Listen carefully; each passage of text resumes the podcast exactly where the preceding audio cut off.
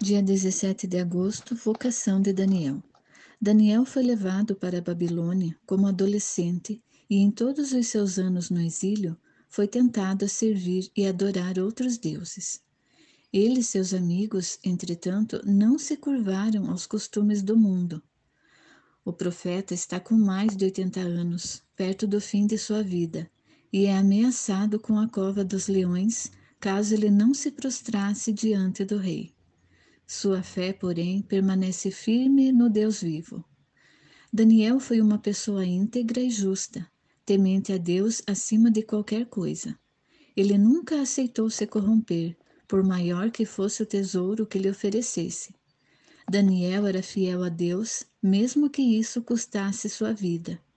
Ele também nos mostrou como é possível buscar a Deus, mesmo em uma terra estranha e mergulhada no paganismo.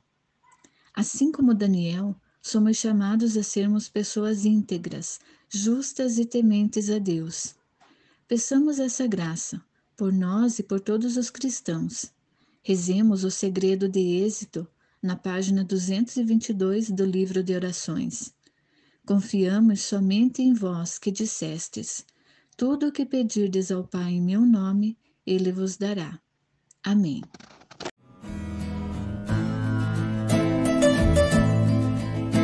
Se ouvires a voz do vento, chamando sem cessar.